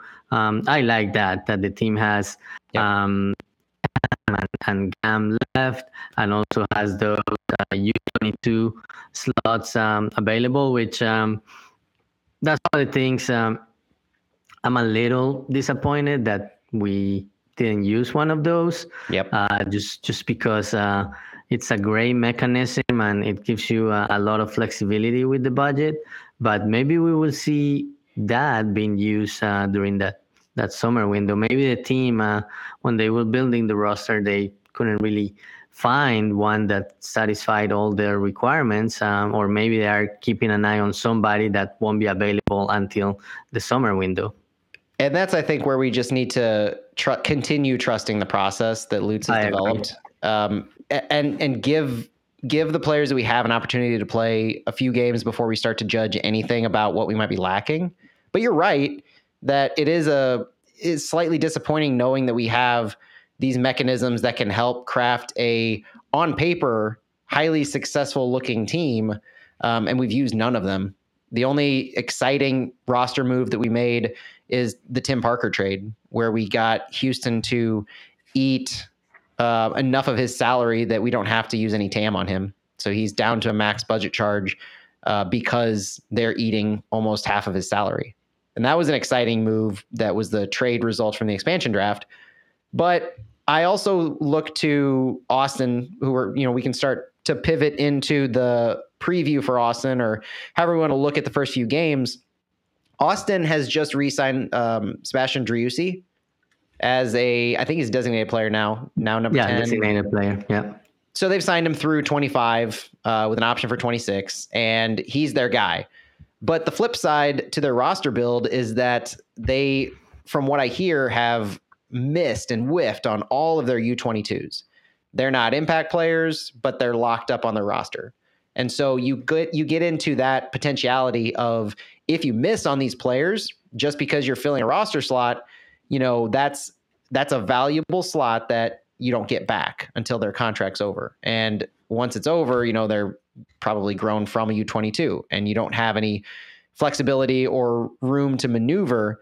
That's my silver lining of I'm okay with him waiting until he finds the right people to fill those positions because ideally you want to lock them up long term and take advantage of that cap flexibility, the cap hit of only 150 or 200,000 for many many years. And that kind of that kind of before we move over to the preview, it does remind me. I was looking at the Driussi contract, and they kept saying they've locked him in long term. They've locked him in as their franchise guy. He's going to be the backbone of their team for years to come. They don't have to worry about the slot. And it got me thinking um, as we we look at our starting eleven, as we look at our roster. He signed through 25 with an option for 26. We have numerous players on our team currently who are signed to contracts beyond that or at that. And so looking at the number of players who we have signed um, to at least 2025, we have some signed through 2026 um, and into 2027. We have Roman Bürki, Selmir Pidro, Tomas Ostrak, Rasmus Alm, and Klauss. That is minimum of four of the projected starters that we had, and Pidro is a bubble starter with Nelson. Signed through 2026 are Joakim Nilsson and Eduard Löwen, designated player, TAM player, currently injured. That's another massive piece of our spine. And then signed through 2027 are Isak Jensen and Caden Glover. So we have, and, and Jensen we expect to develop and, and grow and really be a star. Caden Glover obviously has a lot of upside. But that should tell you something right there that when you're hearing Sebastian Driussi being talked about as signing to a long term deal of somebody they've landed on, just think if we land on two or three of these players, whether it's Klauss and Ostrak or Bürki and Alm or Löwen, Nilsson, any combination of those players are locked in long term. This team that we see right now, who we're projecting um, at least six of them right now would slot into our opening day lineup if Nilsson was healthy that's a massive thing to consider that they're signed through 25, 26, and 27. So thinking about our roster now, you have to have an eye towards the future and where we're going and what this is building towards when you think of all right, what if it's not all sunshine and rainbows as we go up against one of the best teams in the in the league on opening weekend? Yeah, yeah, and and it may not be, but um it is you have to see it as a process. Um yeah, the the first season, uh, you you may uh, see some ups and some downs, and maybe the team may not make it to the playoffs. But um, I think the team has has a good process going on, and and um, as long as they stick to that process and those principles, um, you will probably start seeing the results in in year two. I still think, and, and I wanted to ask you since you are going to be out of town next week, um, and this is probably something we're going to talk about. Now that we know the roster and we know the schedule, what would you consider success for this team at the end of the season? At, at the end of, let's say, at the end of the regular season, what's success for you? success to me is being in the playoff hunt by deadline day or by decision day. Sorry. I think if we're in the hunt for the playoffs um, by that last week of the season, then we've we've set out to do what we need to do. We're probably averaging uh, 1.4 ish points per game. Um, we've beaten just about every other expansion team in recent history uh, in what they are able to do in their first season. Even Charlotte fell out. Charlotte had a, a pretty good on the field season last year, but they fell out of contention there in the last few weeks. Nashville and Miami in their inaugural seasons, they don't count because they were the COVID year. And right. even a team like Atlanta and LAFC um, and Austin, it took to their second year. And so they they had massive gains in what they did, but it's that first inaugural year where everybody just seems to falter. Mm-hmm. Everybody just seems to fall on their face, and it's the best that can get back up from that. But if we can start by fighting and being in contention on that last week of the season against the Sounders, that to me is the massive win that I think we need to have this be called a success and to really look forward to 24 as saying we should be contenders now. Yeah, even if it doesn't go our way on decision day and we end up not making it, yeah, that's what I see as success too. Being uh, in the bubble, been fighting for that play of a spot all the way to the end, uh, I would consider that a, a, successful year and something you can build on for for year two. And um, you have Austin as a recent example. They didn't make the playoffs their first year, and then last season um, they made it to the conference final. Exactly. And it's not going to be an easy road. Uh, 538 recently came out with their odds and uh, predictions based on their forecast and soccer power index ratings for Major League Soccer in 2023. They, according to 538, have uh, starting from the top LAFC with the best odds to make the playoffs and to win MLS Cup. They have a 91% chance of making the playoffs, 17% chance to win MLS Cup. There's Philadelphia, NYCFC, Atlanta. So team we just played, team we're getting ready to play. And then uh, the next few Western Conference teams are Austin, LA Galaxy, Seattle, FC Dallas, Portland, and Sporting Kansas City. So odds going all the way down to Sporting Kansas City's 56% chance to make the playoffs. You get into the 2% chances to uh, win MLS Cup. St. Louis City SC is dead last for 538. we have a, from their prediction, a 4% chance of making the playoffs and a less than 1% chance of winning MLS Cup. who, uh, who is second last and what's their percentage? It's not even close. Like that's and I think it's because they they look to historical information as their primary source of estimating and forecasting. Um, so we we have a double whammy here of the team that didn't exist. First of all, so there's yeah. no historical record, but also a lot of our players are first timers into MLS. So you don't have a lot of with the starting eleven we just threw out. You don't have a lot of that MLS experience um, looking at who we estimated for our starting 11 John Nelson, uh, Tim Parker, Jake Nerwinski, and that's it of experience in MLS. So that they have us at a 19.9 um, SPI, Soccer Power Index, and that goes all the way up to 56.8 for LAFC. But the next lowest to St. Louis is DC United with a 28.4.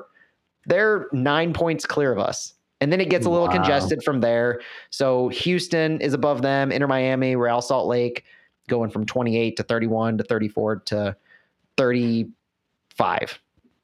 So no respect from 538 joining uh joining the train of national media who's giving no respect to St. Louis City. But I still think uh I still think our good season thoughts um will will rule the day. I wonder if that perception from national media changed a little bit with what they saw uh, in preseason. Do you think it I would be shocked if it did. I I don't. I mean, as little as uh, anybody besides the hardcore seemed to care about preseason, um, I would doubt they took anything into consideration. Unfortunately, yeah. but you know, you know, that does speak to how difficult our early schedule is going to be. So we play uh, Austin's our first game uh, from the Western Conference. Portland is our next opponent. So Austin, then Charlotte, then Portland. You're looking on that uh, that SPI index as the number two team in the West, uh, a middling team in the East, and then another top team in the West. Uh, so they have Portland expected to finish one, two, three, four, five, sixth in the West. So there's a there's some powerful matches that we have in the first few weeks. And I want to use this chance, unless you have something else about the uh, overall predictions and and team Santi. No, no, go ahead. Let's pivot to the MLS season pass. And I'll start by just teasing that the first two away matches on MLS season pass for uh, St. Louis, or the first two matches rather, are free to view on Apple TV. So that means our match against Austin, our match against Portland, first two away matches, you don't need MLS season pass to watch them. You just need to download the Apple TV app and they'll be free inside the MLS tile, which is pretty cool for an expansion team and especially for uh, St. Louisans who may be either on the bubble about getting MLS season pass, they want to try it out, but they still want to support City. They want an opportunity to get a footstep in. I think it was pretty genius to, and they've only announced the first few weeks of the free ones, but I think it's pretty genius to introduce City this way, um, especially in their away matches.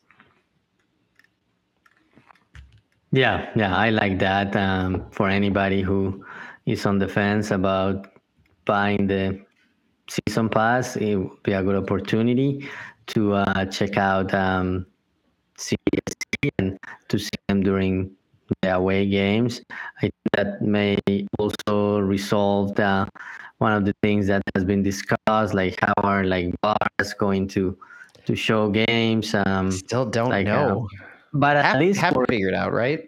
at least for those first two that will be free, uh, I think they will be able to at least do something and then uh, give them more time to to figure out how Yeah. that's going to happen. At least from the St. Louis perspective, but but yeah, I know that's that's a big problem. But but yeah, uh, and it will also showcase uh, the new team, the new kids on the block to uh, to any MLS fans um, out there that may not have access to uh, the the MLS season pass.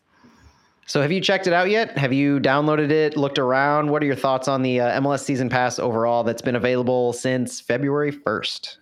Yeah, so uh, I I didn't uh, start looking at it until um, this past weekend, but um, so far I, I like what I have seen. Uh, I like the fact that uh, that it has um, recaps of all the games from last season. At least the I was looking at Austin and uh, uh, like the last couple of nights I have been like watching the recaps or of the first four or five games of their uh, last season. So I like that and and just uh, content from from different teams. And actually, um, I made it. I, I made it on on one of the well, the back of my head made it. Yeah. Uh, on one of the pieces of content from from City SC, they had that press conference uh, or part of the press conference after that uh, Leverkusen match, and yeah, they obviously, did. a- a- as a, as a good i don't know if this is good or bad but i, I sat on the first row that day and and uh, obviously uh, you can see uh, me in the back uh, i mean my my head my my back uh, towards the camera. So i was like oh hey that's me. So um, but yeah and just looking at all the city content uh, i i look at some of those pieces. Um, some of them were some of the podcasts um, that um, The City Voice. the, the, the City Boys um, that the team has published. Uh, but uh, it was good to uh, at least see parts of those um, because obviously seeing the video uh, also like kind of gives you uh, more information on like yeah you can hear the player but also like if they are smiling or how they respond different questions so um but yeah so far i'm i'm really impressed with with the content uh, also uh, seeing some player profiles for different teams uh, for the teams that have been uh, longer in the league seem like uh, pieces of history when when they won uh, trophies or also i think i haven't looked at this section but uh, i think there was a section that had like um like uh, epic games or classic games um so it, i think the league and apple are putting together uh, good content um probably after year one you're gonna see a lot of things um, from different teams, different pieces. So I'm excited. I think this will give a lot of exposure to the league, especially anybody um, around the world who wants to uh, check out MLS. There will be some free matches that they can look at if they don't have the MLS pass. So I think at the end it's going to be good for the league, even though there's a lot of talk about oh this MLS season pass is too expensive and it's more like a barrier instead of giving exposure. I think overall it will give more exposure to the league. Santi, if you don't become the the Trent Krim of St. Louis City after they start showing all the post match interviews and everything, I think it'll be a travesty. I mean, every team probably needs their own, but if you're not ours, I'm going to be highly disappointed. I don't know. I don't know about that.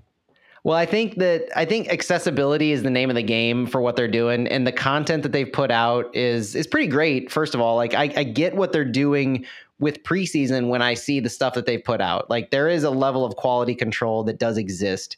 It's clear that it's uh, up to Apple standards from the production to the the way you can access each thing so that the way they group things with their tiles and each club has their own tile that you can click into and get through certain um, rows and columns of things and I, I, do really like the fact that um, my favorite things on there were the club profiles and the drone videos. So I, have had a chance to look through most of the club profiles and all of the drone videos.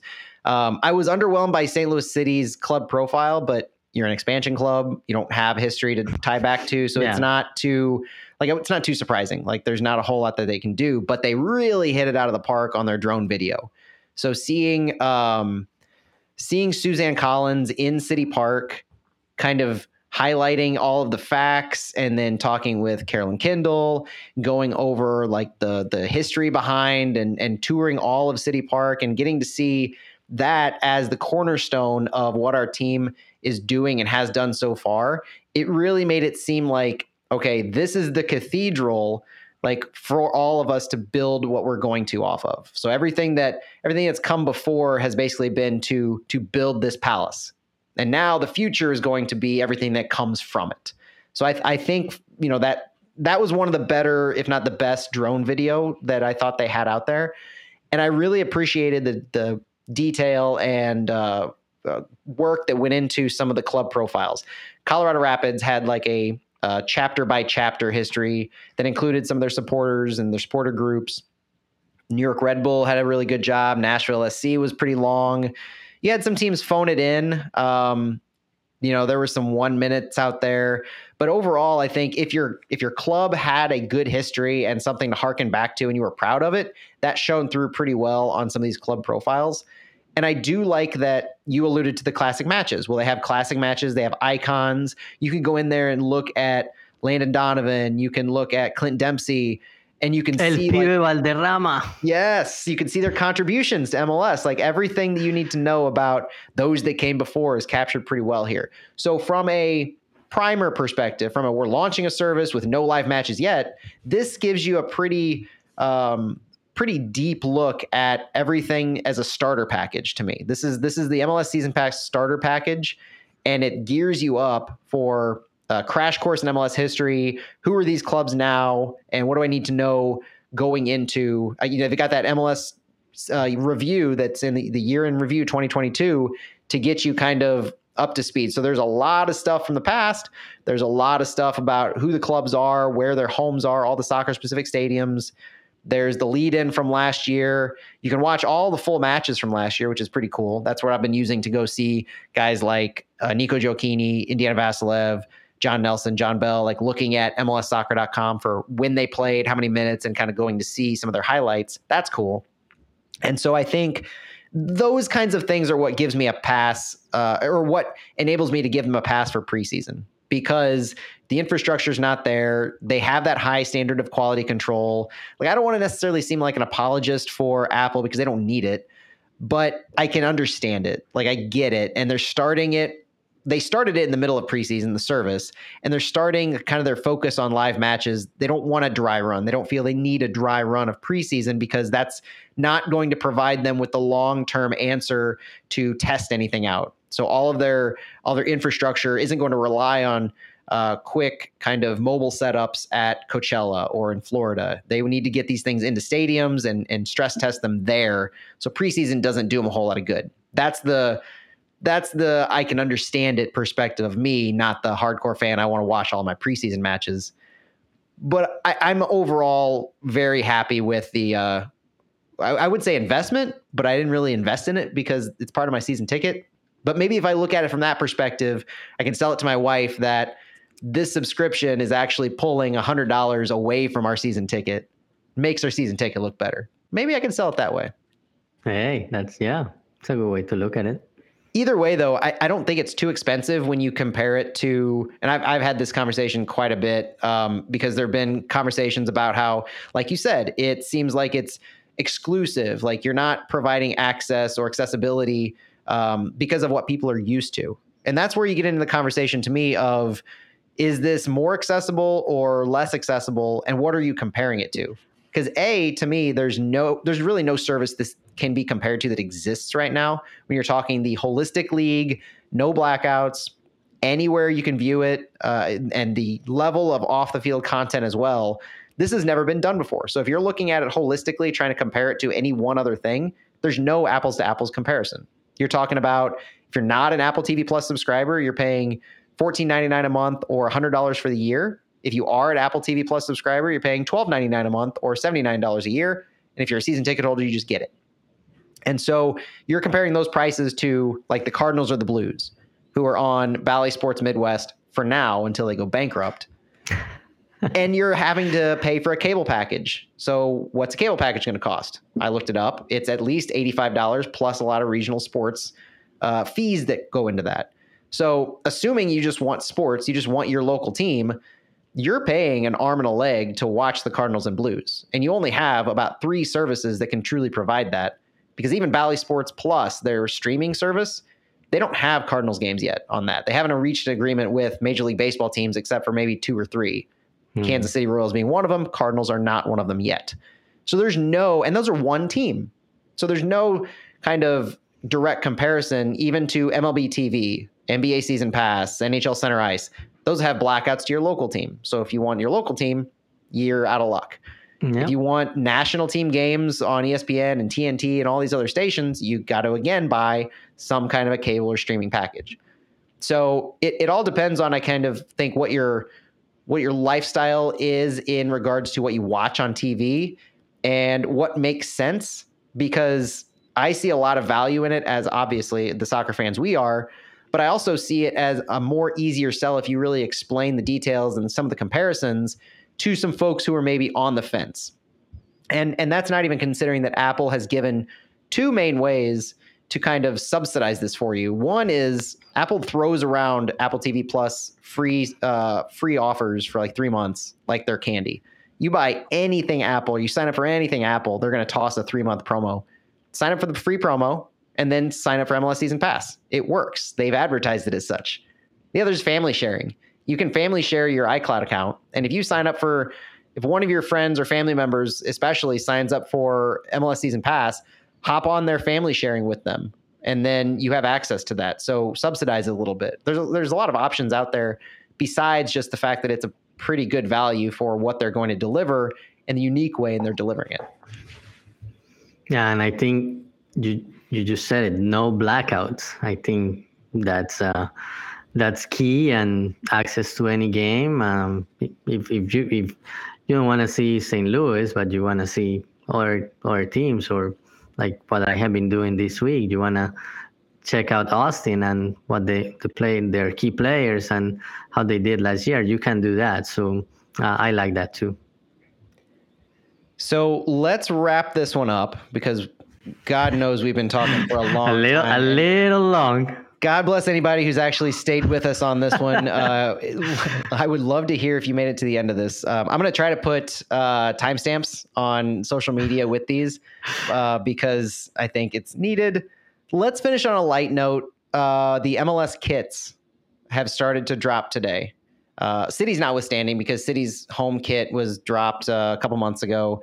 Our away kit drops on Friday. Friday. So the Spirit kit will be revealed on Friday. Um, uh, I assume it's available for purchase as well when City Pavilion opens at 10. Uh, but Friday for us. Today, there were a handful of other clubs who released some of their kits. Did any stand out to you, or either in a positive or negative manner? So um, I'm gonna be honest. I didn't look at any of them. I was a little busy today, so I haven't really looked at any of them. So um, I don't really have an opinion for those. So I'm gonna leave that one up to you. I'll tell you who should look at. Uh, go look at Austin FCs of all the teams. You know we're we're to see them uh, in our first match because they'll wear these, but theirs is. I don't. I don't want to say they took the biggest gamble on theirs because they had that iconic kind of stripe that went with their first what they did with this kit is when I first saw it, I thought they took their last striped kit and cut it up into pieces, and then they had somebody sew it back together with one hand because all these stripes are misaligned, they're different widths, and they just don't they don't fit together. And it, it's supposed to symbolize, among other things, different cultures or different areas in Austin coming together. Um, so you're not you're not Oh, the same. wow. You're not not a straight line. Like they they had that kind of like detail. You know how clubs have those um, long and convoluted explanations of what their their stripes mean or something like that. So I, I thought Wow. that was a to, to me it was a miss just from a visual perspective. Like I get what they're going from and when they explain it. Um, yeah, not not too big of a fan. Cincinnati was another kind of a miss to me. Um, it looks like some, and I I can't unsee this now, but somebody took a picture of Cincinnati's river kit that's blue and it has this, um, well, kind of like a river coming through the middle uh, horizontally. Somebody overlaid that with a slice of bacon, and it makes it look like it is just a dark blue slice of bacon slapped on that kit, and I can't unsee it now. That that that one's a miss to me. Some of the wins, though, um, well, some of the boring ones to me were NYCFC, Columbus Crew. They were, you know, they might look cool up close and have a couple close designs, but they fall into that trap of when you see it from a distance, it just doesn't look like anything special. It's a kind of like a solid color that nothing, um, none of the really accents will be visible from more than uh, a close up. Some of the winners, though, to me were the New England Revolution. I really like theirs. They've got a modified, uh, a modified sash that the, and maybe it was the fact that I looked at their promo video before I looked at their kit. Promo video was pretty sweet. They joined a few other teams who their kits are trying to either stamp out bullying, stamping out uh, or, or helping raise awareness to anti-cancer initiatives or mental health initiatives. A lot of clubs are going that that type of uh, grassroots organic, um, shining a light on marginalized communities, and I, I really enjoy that. Including the Revs, who they took a like all kinds of words that really were you know they like cancer or uh, bullying or um, theft or something like that, and they took red red paint brushes and they just like kind of slanted it, so cut it out, and that's what their kit is kind of looking like. So it's got that stripe to it that really looks like you're taking a paintbrush and you're you know slapping something out. That was cool. Philadelphia Union, I think, is my winner. Um, I, they look like uh, somebody juxtaposed the Philadelphia Unions next to that that screenshot of the Simpsons intro that has the clouds. You can see the Mhm. white and the blue, Mhm. and that's exactly what it looks like to me. The Union kit looks like the the clouds at the beginning of the Simpsons. So that was. Uh, I, I I have no idea if that's intentional, but somebody said, "Oh, it's because you know Ben Franklin was flying the kite in the sky." I was like, "That seems too convoluted." To, Hmm. they're, they're shoehorning something in here. The coolest thing they did though is they used like some secondary crest, so they just have their snake now as their crest instead of the full Union crest. Mm. Made me immediately think that there is hope to get that secondary city crest on a kit at some point in the near future. Or maybe we will see it on Friday. Ooh, that would be something, wouldn't it? That would be something. No, yeah, but yeah, maybe the team will wait for that until next year. But but yeah, I'm I'm surprised they they didn't check uh, Matt Baker's schedule for the unveiling on of the second kit. I forgot to send them my flight info, so I'll be at the airport when they uh, when they unveil it. I, I could try to cut it close and make it to uh, City Pavilion when they open at ten, and hope they have it for sale. But I would uh, be starting off my vacation with a very um, angry spouse, and I'm not going to risk that one. I'll Of just get the away kit when I get back. Yeah, I, I just I just while we were talking, I I checked the the Austin kit. Yeah, yeah, I'm gonna be thinking. I, I think I, I'm gonna be thinking about all these stripes um, until um, until we play them uh, on the 25th. Uh, but yeah, the New England looks great. Uh, but yeah, great great reviews. Uh, so uh, if you made it through the end of this post this podcast, uh, you're gonna get some good reviews from Matt Baker on on the kits. Of course, no kit can hold a candle to the city kit. I'll, I'll throw that shameless plug for our own team because that is a gorgeous kit, and I think they nailed it. Time well spent on um, on the way that turned out, and it, it's funny to me because I, I keep that in my closet, and it truly epitomizes the color of it. Like I, every time I walk by it, and there's a different lighting that hits the an angle of light, it legitimately looks different all the time, and in that knowing how we've got to this point with our uh, city red that to me is just like the coolest understatement feature of that kit. Yeah, yeah, yeah. The, the team did a great job with with the kid. Um, um, Predictions on the spirit that, kit though. Uh, first, a surprise. We haven't seen any leaks. Um, team has done a great job with that. Uh, very impressive. But um, obviously, the the cues kind of point to um, gray or silver, but I'm still keeping my hopes uh, for a blue kit. What kit would be interesting.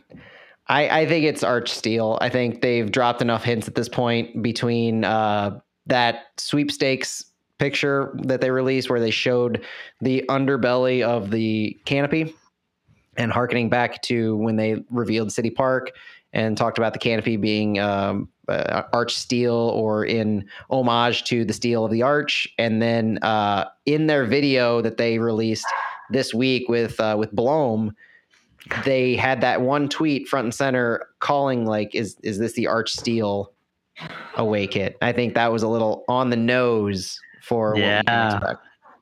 Yeah. So but we'll see we'll see. And by the time a lot of people listen to this, you might have already seen. So you can let us know if we were right, wrong, or just comically, comically off. we'll see. We'll find out on Friday. All right, Santi. Anything else you got to add?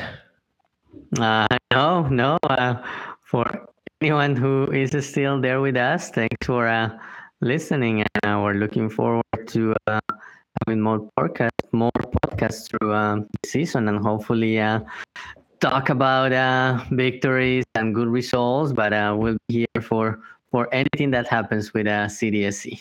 Oh man, it's finally here, isn't it? Like we are. Yeah. We are by the time this is released, less than ten days away, and then yeah, I'm very much looking forward to kind of pivoting our entire podcast, our entire conversations to recapping matches that actually have an impact into regular season, previewing what's to come, talking over our players, uh, highlights, lowlights. Uh, it's it's an exciting time. It's what we've been looking forward to for years. Like it's truly here, and I, I'm just giddy with excitement. Yeah, but it's so exciting, and it's finally here. But that's for uh, another week or two for now. Uh, thanks for joining us. Thanks for staying with us. Uh, I'm Matt Baker, and this is Santiago Beltran. We appreciate your time, and we'll talk to you later. Bye. See you guys. Bye.